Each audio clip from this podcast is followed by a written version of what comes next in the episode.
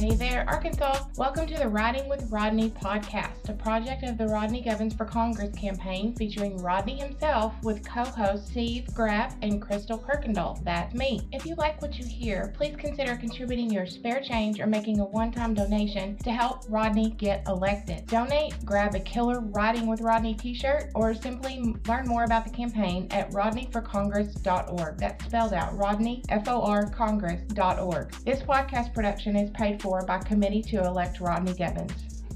Welcome aboard and back for our podcast with the congressional candidate in the eastern part of Arkansas. My name is Steve Grappe. I am the field director for Rodney getting to the U.S. Congress in Washington, and I'm also on the executive committee for the Democratic Party of Arkansas.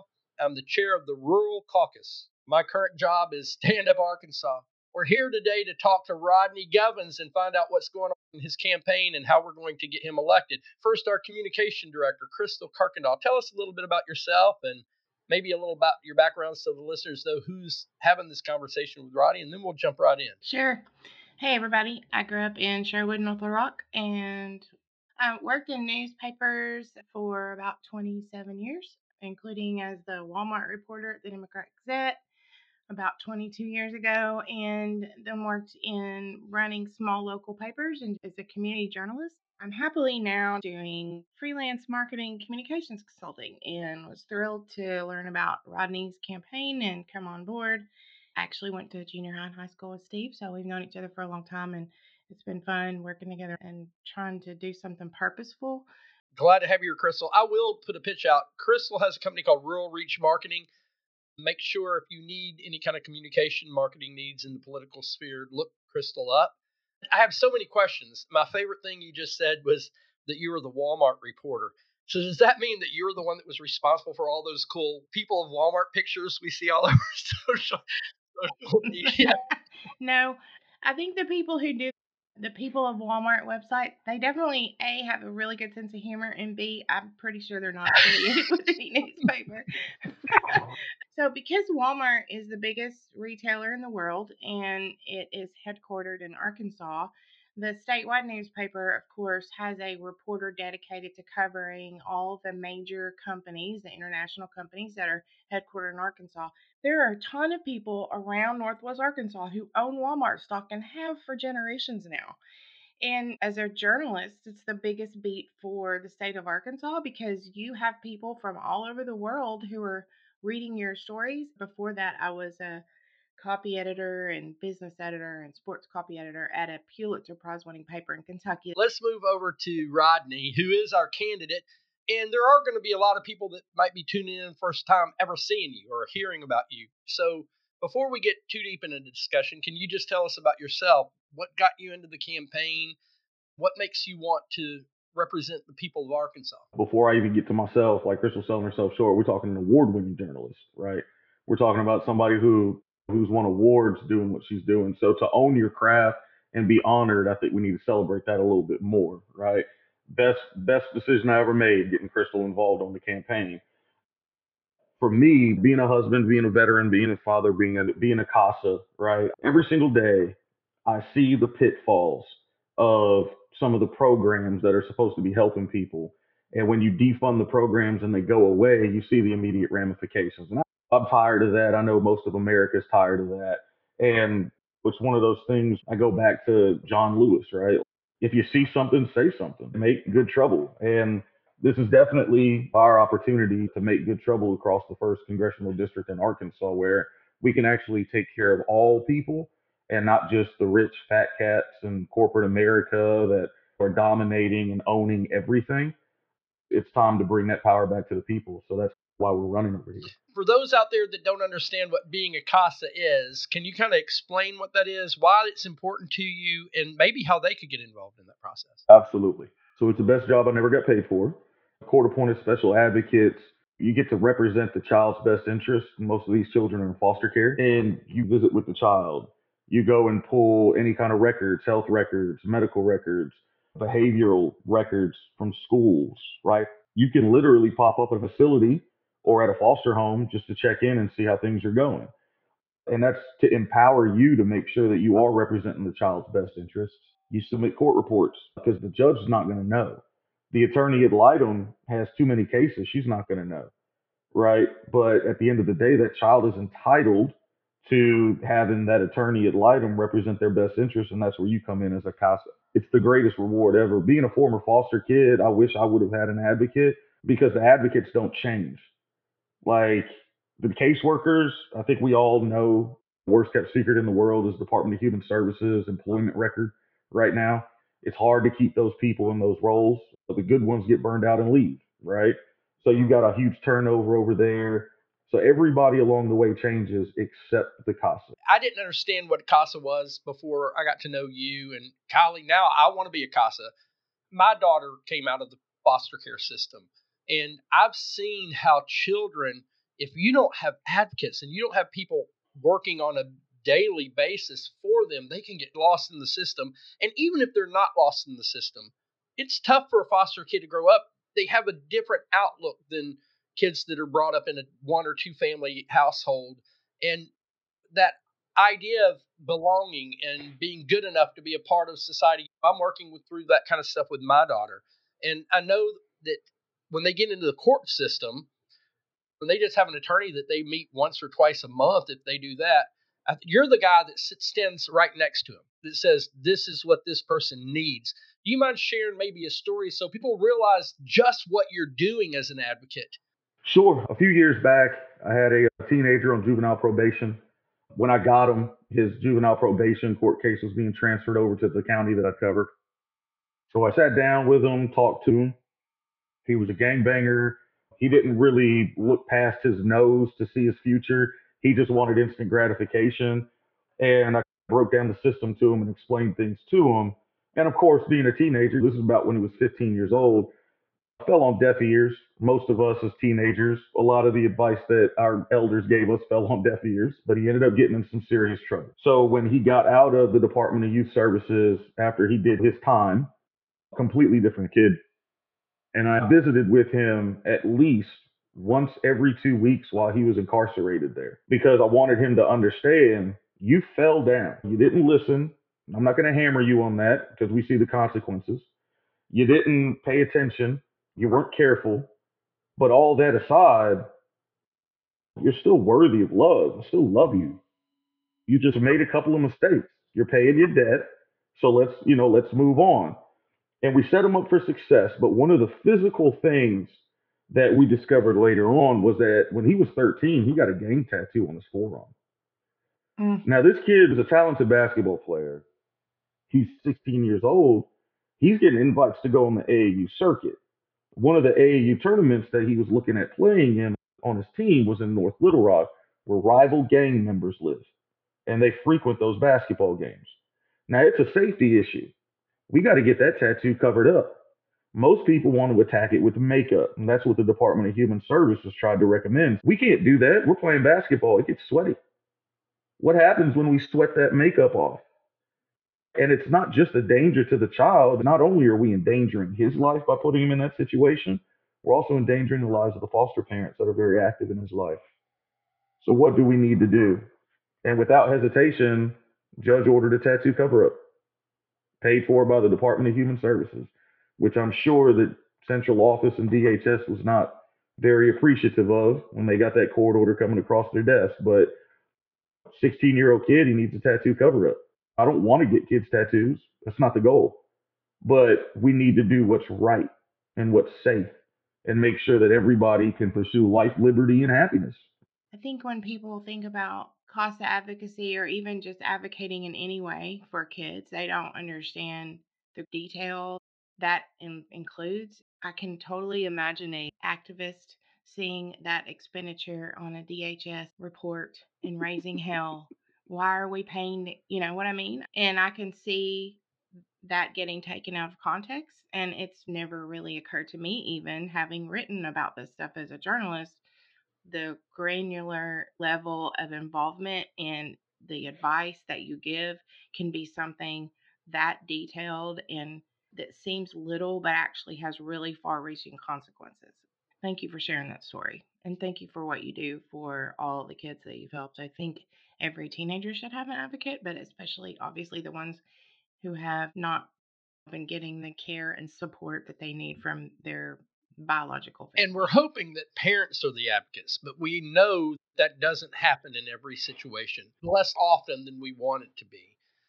How does what you do with CASA mixed with being a veteran and working in the rural broadband area, how does that shape what you want to do once you're elected to Congress? How does that shape your vision for what you want to do with this office? When I was coming up, I didn't get to know my father, my biological father, that long, right? Maybe seven or eight months of my life. But there was something that he used to teach me and hammer in my head all the time. When you take care of the foundation, you can build a mansion, you can build a small house, you can build whatever you want as long as the foundation is solid. And the foundation for me is really just a couple of things. Number one, our children. Our children are the biggest piece of our foundation because they're going to keep this life going, right? We're going to hand them over whatever we're leaving, and they got to deal with that. So we need to make sure that they have it better than we had it. And that way, when they become adults, they can make sure that their kids have it better than they have. It's a generational thing, right? But it's got to start somewhere. And the biggest part of the foundation. Now we need to make sure that we have the resources available so that they're successful in their endeavors. And we don't have that. We don't have a lot of the infrastructure available. And I'll give you a quick example. Last week, we were in Helena, West Helena, doing a water drive. People in Helena, West Helena were without potable drinking water for almost a week and a half at that point. And it's still going to be a few weeks before they get potable drinking water. They got a boil order right now for just a half the city that's back on. But even though they're back on and the city water is flowing, it's not good. Don't drink it straight out of the tap. You got to boil it first. We have that issue going on today in 2024. Shouts out to the Walmart Foundation, really came through. The Walmart Foundation sent down some shower stalls, but that's not good enough. Because if you've never known how dehumanizing it is, I challenge anybody to walk down to a shower stall and take a shower in a public setting. That's what we did in the military. It's dehumanizing. And we're doing this to children and women and working class people that pay their bills in Helena, West Helena. That's wrong. But giving somebody the crumbs doesn't excuse the failure of infrastructure. That's a failure. So we've got to make sure that our kids have the Maslow's hierarchy of needs available to them. And then don't even get me started on the rural broadband, Steve. When I was working at Swift Fiber, my last telecom job, the Arkansas Rural Connect Fund comes out, the federal money's pouring in because we want to get rural America connected. The process to make that happen was really simple. There's a pot of money, the state controls who gets the money.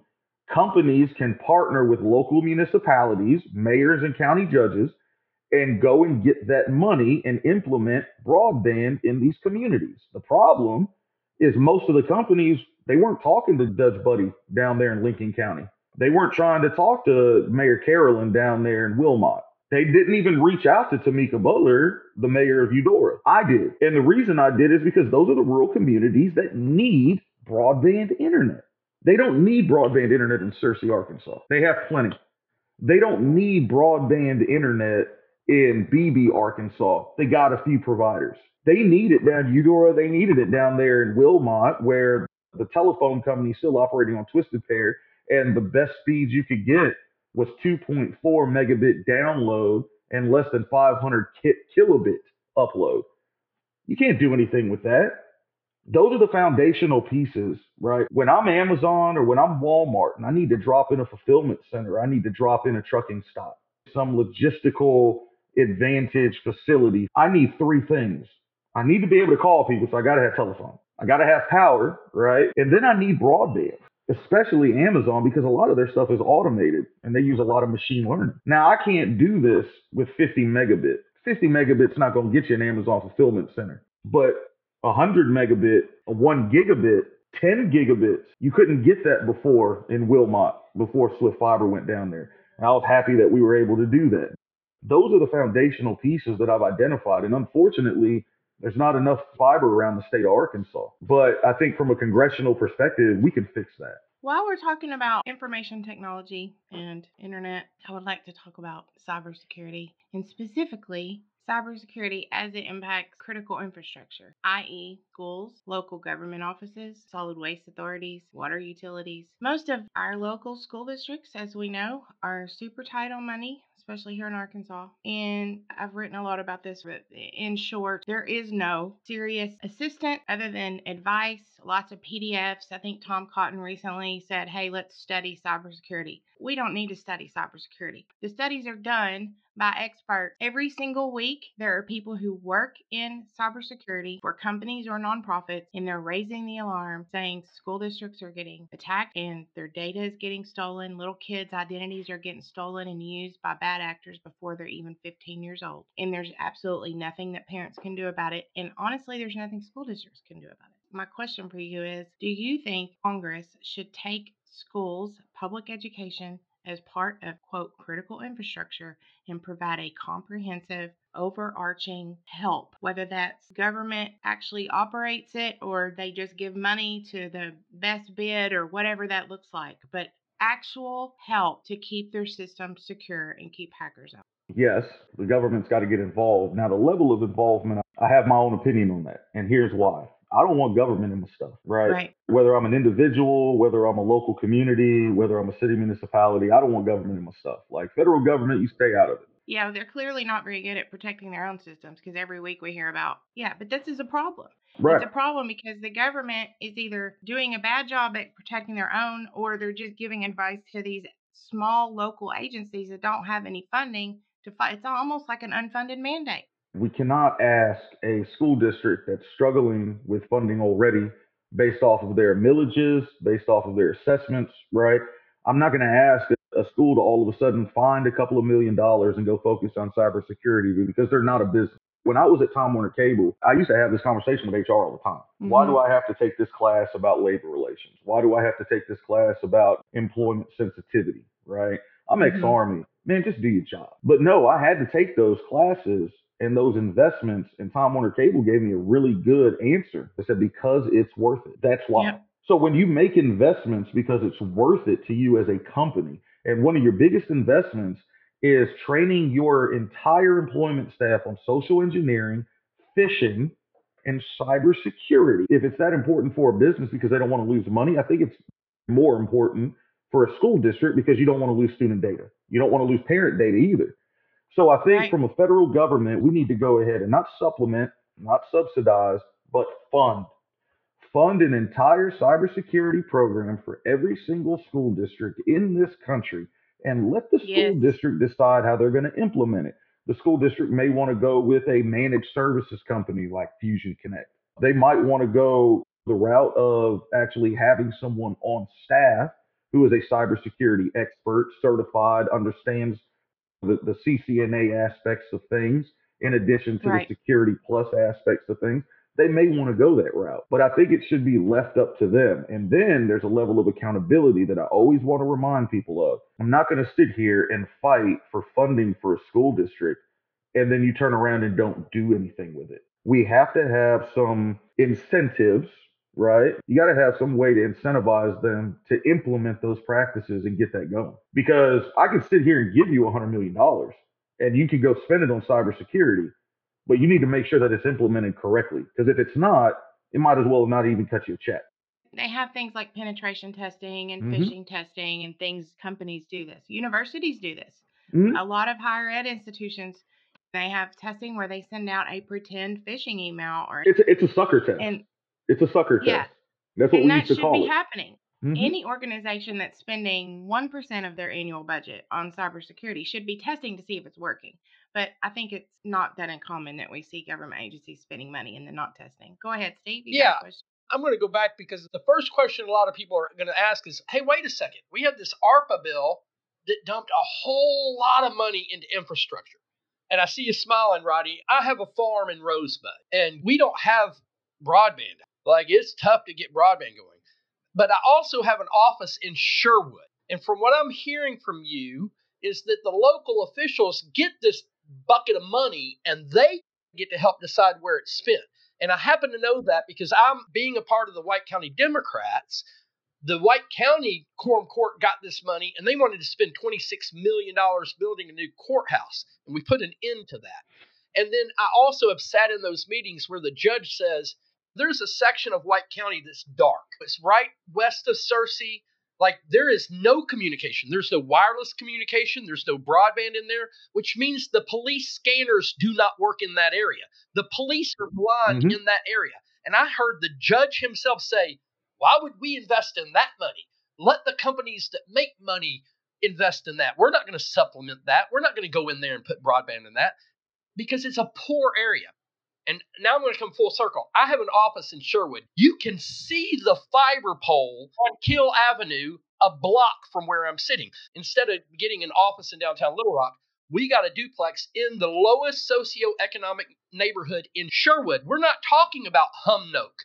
We're not talking about Eudora. We're talking about Sherwood, Arkansas. And I'm one block away. I can see the AT&T fiber, but they will not spend the investment to move it a block because they don't see a return on their investment. But the federal money is there. How does that work?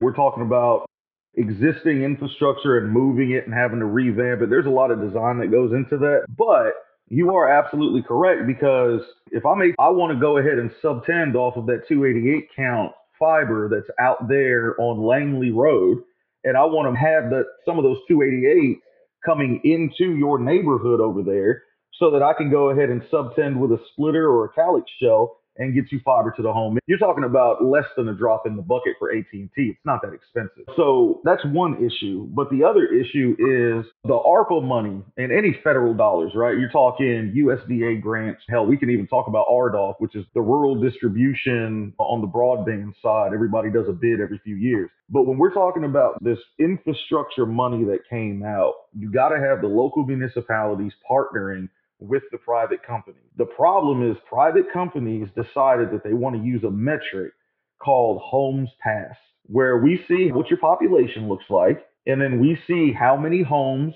we can pass by based off of our design. That's effectively what the metric is. And the higher the homes passed metric is, the more lucrative it is for that company to want to do business. The less homes passed you have, companies don't want to come in there because they're not going to make any money. My argument to that is why do you care? I'm paying you to build the infrastructure anyway. It's taxpayer money. Just go build the infrastructure because it's effectively going to be free. Like you're doing it at no cost. I'm paying for everything. If I'm paying for everything and then you end up getting some homes along the way, that's pure profit for you. You didn't invest anything into building that, right? And then you get those homes passed that covers your maintenance plus some. So it's lucrative. It's designed to be lucrative, but companies are so enamored with the homes passed metric that they don't care about actually expanding into rural America. When we get elected, we're definitely going to be pulling them to the table and explaining to them if you're going to take federal dollars out of one dollar, I need 25% to go to towns of less than 5,000 people. Yep. As a congressman, you can have a say in how these programs are implemented because there's another big problem we have in the first district, and I don't want to get into this today. It's a topic for a whole nother episode. We could spend an hour talking about it, but we don't have a farm bill right now. We don't have a farm bill that says how we protect our farmers and how we spend that money and how we're going to make sure that our farmers have insurance on their crops. Who is the chair of that committee? I think you're running against him. Some days I don't even know who I'm running against because he never comes back home. It's hard to see him when he's not here. He was here last week doing a book signing, wasn't he? In Harrison. In Harrison on Tuesday doing a book signing. He wasn't talking to voters though. A couple of people levied some feedback online about that. Look, there's a lot of issues in the country. There are a lot of issues here at home in Arkansas, but it's not out of the realm of possibility that we could actually fix it. But there's no one person that can fix it. I can't fix everything. And I'm not going to sit here and try to lie to people and tell you that I can. I don't have a magic wand. But what I do have is I got two ears for listening and I've got a mouth to ask questions and get clarification. And when we put enough people in the room together, people that want to tell me about their problems and brainstorm with me on how to fix things, we can come up with the best ideas and the best implementation processes that the world's ever seen. But we got to do it together. I'm not going to sit here and claim to know everything, especially when it comes to farming. I want to listen, I want to learn, and I want to make things better. I'm worried about that individual, independent rice farmer. How can I make things better for him? How can I make things better for her, for that chicken farmer that's independent, that is out there selling eggs. I want to make things better for the individual, the forgotten, the little guy, because we're all little guys at the end of the day. These big corporations just simply have a stranglehold on my opponent and some of the members of Congress right now. They ain't got a stranglehold over me. Hey, there's another something that I've heard you talking about on the trail and around the office, and we know that you are passionate about what's going on right now. But tell us what your opinion is on what's going on in this whole border deal. Can you just speak to us on your knowledge of the situation, what you think's going on, and maybe some solutions for that? What are you thinking? Yeah, I watch Fox News, and they keep using the same rhetoric on every single show crisis, emergency. They keep calling these crisis, emergency. Where I come from, when I came up, an emergency has got to be handled right now. If you call something an emergency, but then turn around as an entire party and tell me that you're going to wait until after election day to fix it, that's not an emergency. That's not a crisis. In my mind, a crisis is healthcare costs. That's a crisis. We need to fix that immediately. We need to fix the fact that people are going bankrupt from medical bills with insurance. It Don't make any sense at all. That's a crisis. A crisis is the amount of foster kids that we have in care and the lack of foster homes that we have available to put them in. That is a crisis. What's happening at the border is not a crisis or emergency because if it was, they'd want to fix it today and not wait until after an election. They're rolling the dice. And if they're really concerned about safety, if they're really concerned about the border, Steve, then don't sit here and try to blame the migrants that are coming. Let's blame the immigration court system that is almost hopelessly broken because you've got one immigrant court judge that will oversee thousands of cases and they're running through these cases and these people are not afforded the same rights as american citizens because they're not american citizens. They don't get the constitutional right to an attorney. You have these volunteer attorneys that go down there from time to time but we don't have enough. We don't have enough judges. We don't have enough attorneys. One of the most heartbreaking things and you can find it online if you listen to the audio make sure you bring your tissue box. They literally have two year old kids sitting in front of a judge trying to justify why they need to come to America. A two year old child where English isn't even the first language, they don't have a language, they're two. They don't have the vocabulary to express how violent it is in Nicaragua that they had to escape and that they barely were able to take the clothes on their back. They're not able to explain how the Sinaloa cartel told them that they have to go work for them or die. They're two, but they have to take their own defense. The immigration court system in America has to be fixed. And if we fix that, foundational piece, then we can build an exemplary border security policy on top of that. There's two things that jump out. It sure sounds like you can take the experience you have as a CASA advocate and some of the crises that we've been dealing with in the foster care system, which are going to be very similar to what we're looking at the border. But the other thing that I've heard that really jumped out is you point out that they're calling this a crisis. I grew up in the 70s and 80s and we had a crisis. We had the possibility of nuclear war was the crisis we dealt with. The last decade or so, we had an automobile industry who was collapsing, which was going to suck down the economy of the United States. We had a banking system that failed, and we had to go into crisis mode and fix it. We had Katrina. We've had other hurricanes. We had COVID. These are crises, and when you have a actual crisis, it doesn't matter if you're a Democrat, Republican, Independent, Chinese, Nicaraguan, or American. You come together and say, what do we have to do to fix this? Here's my issue, Steve, because everybody wants to play identity politics. I am critical of all leaders because you're supposed to be. Not cynical, critical. You're supposed to question decisions. You're supposed to question the thought processes so that you can better understand not only their leadership style, but their leadership decision making processes. You're supposed to be able to ask questions. I am highly critical of the presidents of the United States of America, the previous ones as well as the current one. I want to know what were you thinking on this? What were you thinking on that? And I give credit where credit is due. And this is something that you're not going to hear a lot of Democrats give credit to Republicans, and you're not going to hear a lot of Republicans give credit to Democrats. The biggest thing that I want to give Joe Biden credit for is the infrastructure bill because it showed us number one, we do have money to fix stuff. Number two, we do need to fix stuff. And I think that really showed America that we need to reinvest in our infrastructure. Look at Helena, West Helena. Look no further than Elaine, Arkansas, which is number six on the USA Today list of worst water towers in America, right here in Elaine, Arkansas. Arkansas is on there twice, both of them in the first district, by the way. I want to give credit there. But I also want to give credit to the previous president for cutting away red tape at the Federal Drug Administration so that we could push through a vaccine. I'm going to give some credit there. Because at the end of the day, as a leader, I don't care if you're Republican, I don't care if you're Democrat, I don't care if you're independent. I care about my people. And how in the world can I help the people in the first congressional district in Arkansas if I'm not willing to hold people accountable and if I'm not willing to work with others that might not think the same exact way? We've devolved into this culture of let's just pass blame around, and everything is about messaging. The messaging has become more important than the action. It is extremely disturbing to me, and that is one of the reasons why I decided to finally get involved. Now, I believe in you and your message and the fact that you are willing to take action regardless of who else is taking action with you to make sure that solutions actually happen. We're not going to spend millions on studying this problem and studying that problem when the data is already there. Instead, we're going to come up with solutions that help the most number of people for the least amount of expenditures and get it done. That's what the job description says we're supposed to be doing.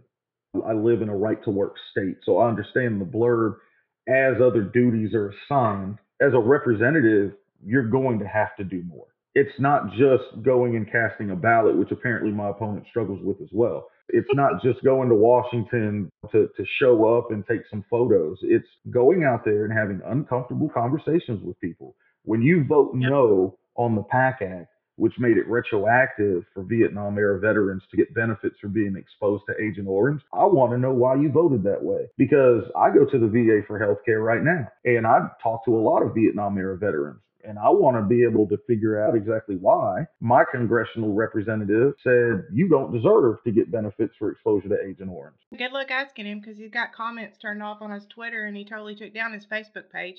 Maybe he's got the answer in his book. I don't know. I can't afford to read it yet. It's one of those high priced books right now. So I know it's about his time in the military and being a veteran. That's the most disappointing thing. You're a veteran. So am I. I also have a problem with how can you sit here and vote no on the infrastructure bill is encouraging and incentivizing companies to go into rural communities, which overwhelmingly dominates your district, and you voted no for it. And then turn around and tweet out, thank you to the infrastructure investment in this area. There's a million tweets from Rick Crawford, all four congressional representatives that want to thank the infrastructure bill for pumping money into Russellville or Texarkana or Northwest Arkansas and Rogers, all these places, right?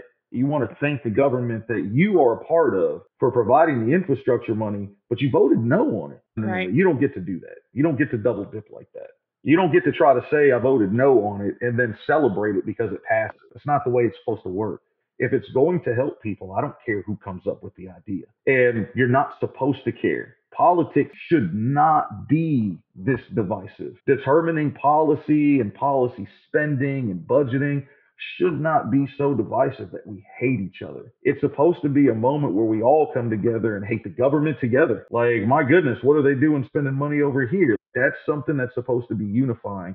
But we've just gotten to the point where we've devolved and we've allowed everything to become polit- politicized. And it's not supposed to be that way. Hopefully, we'll be changing that soon. I don't have a problem with it being divisive. I have a problem with it when the divisiveness devolves into hate yeah. and lies and gaslighting and an inability to pass basic freaking legislation.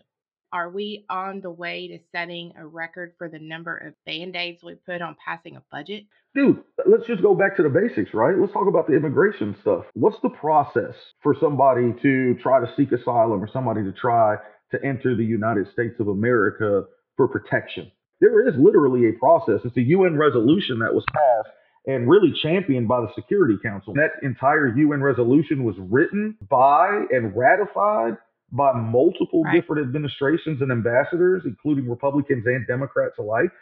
And this resolution says that as somebody who's not from this country seeking to enter, you have to report to an authorized port of entry. There is one along the border of Mexico. There's quite a few, actually. Whether you're trying to get into Arizona, whether you're trying to get into Texas, They've got authorized ports of entry. You go there, you're supposed to fill out some paperwork, and then you're waiting to hear back. The problem is while you're waiting to hear back, it shouldn't take seven years, but you're still in danger. The gangs down in Nicaragua aren't going to wait for that 10 year old kid to hear back on his asylum application. They're going to get him now. The Sinaloa cartel could care less that you're waiting on an assignment to an immigration attorney before they can figure out if they're going to let you come into the country or not. The Sinaloa cartel will come get you now. So we need to re- be able to react to that a little bit quicker. And I think making somebody wait for years, no wonder they're trying to get into this country illegally. No wonder they're not willing to wait. a lot of these people are in danger. And if you're in danger, you ain't waiting either. And right. it's just something that simple. People don't understand that there is a UN resolution that says these people have to come to the border if they're seeking asylum. They have to go present themselves. They don't understand that because it doesn't fit the picture and the messaging and the gaslighting that certain people are putting out there. And it's a process. It's the same thing with gas prices. Everybody wants to blame a president for gas prices or give a president credit for gas prices. How can you give a president credit when over 80% of the world's oil and oil prices are set by a group of countries, none of which are the United States of America? It's all yep. OPEC. People seem to forget that, right? Because it's not convenient. This is common sense to me. It's time that we bring some of this stuff back and we stop focusing on the emotions of things and we start actually focusing on the facts of things. You know, I'm going to make sure that I know the facts that are in order so that we can make the best decision going forward. And that's what we're all about over here, Rodney for Congress. So I just want to let everybody know this is the first full length podcast episode. We're going to be doing this about once a week, maybe more often. We are also going to be having some live events and we'll be doing some live podcast recordings mm-hmm. that double as town halls. Um, and Rodney's going to be sharing his dash cam with us too as he goes on some tours of each town and we would love to have some local storytellers from every single town in the first district. If we would love to hear from you and what things you would like to talk about, specific questions for the candidate for us to talk about on future podcast episodes, or if you would like to show us around your town and show us what makes it great and what things that your community needs help with, whether it's infrastructure issues or education or whatever that is, we're interested in it. So you can find us at Rodney for Congress, spelled out F O R Congress.org. Um, you can also find us on Facebook, Instagram, Twitter, YouTube, blah, blah, blah, all that stuff. Great discussion. I appreciate everybody being here today, and we will see you later on the trail. Thanks, y'all.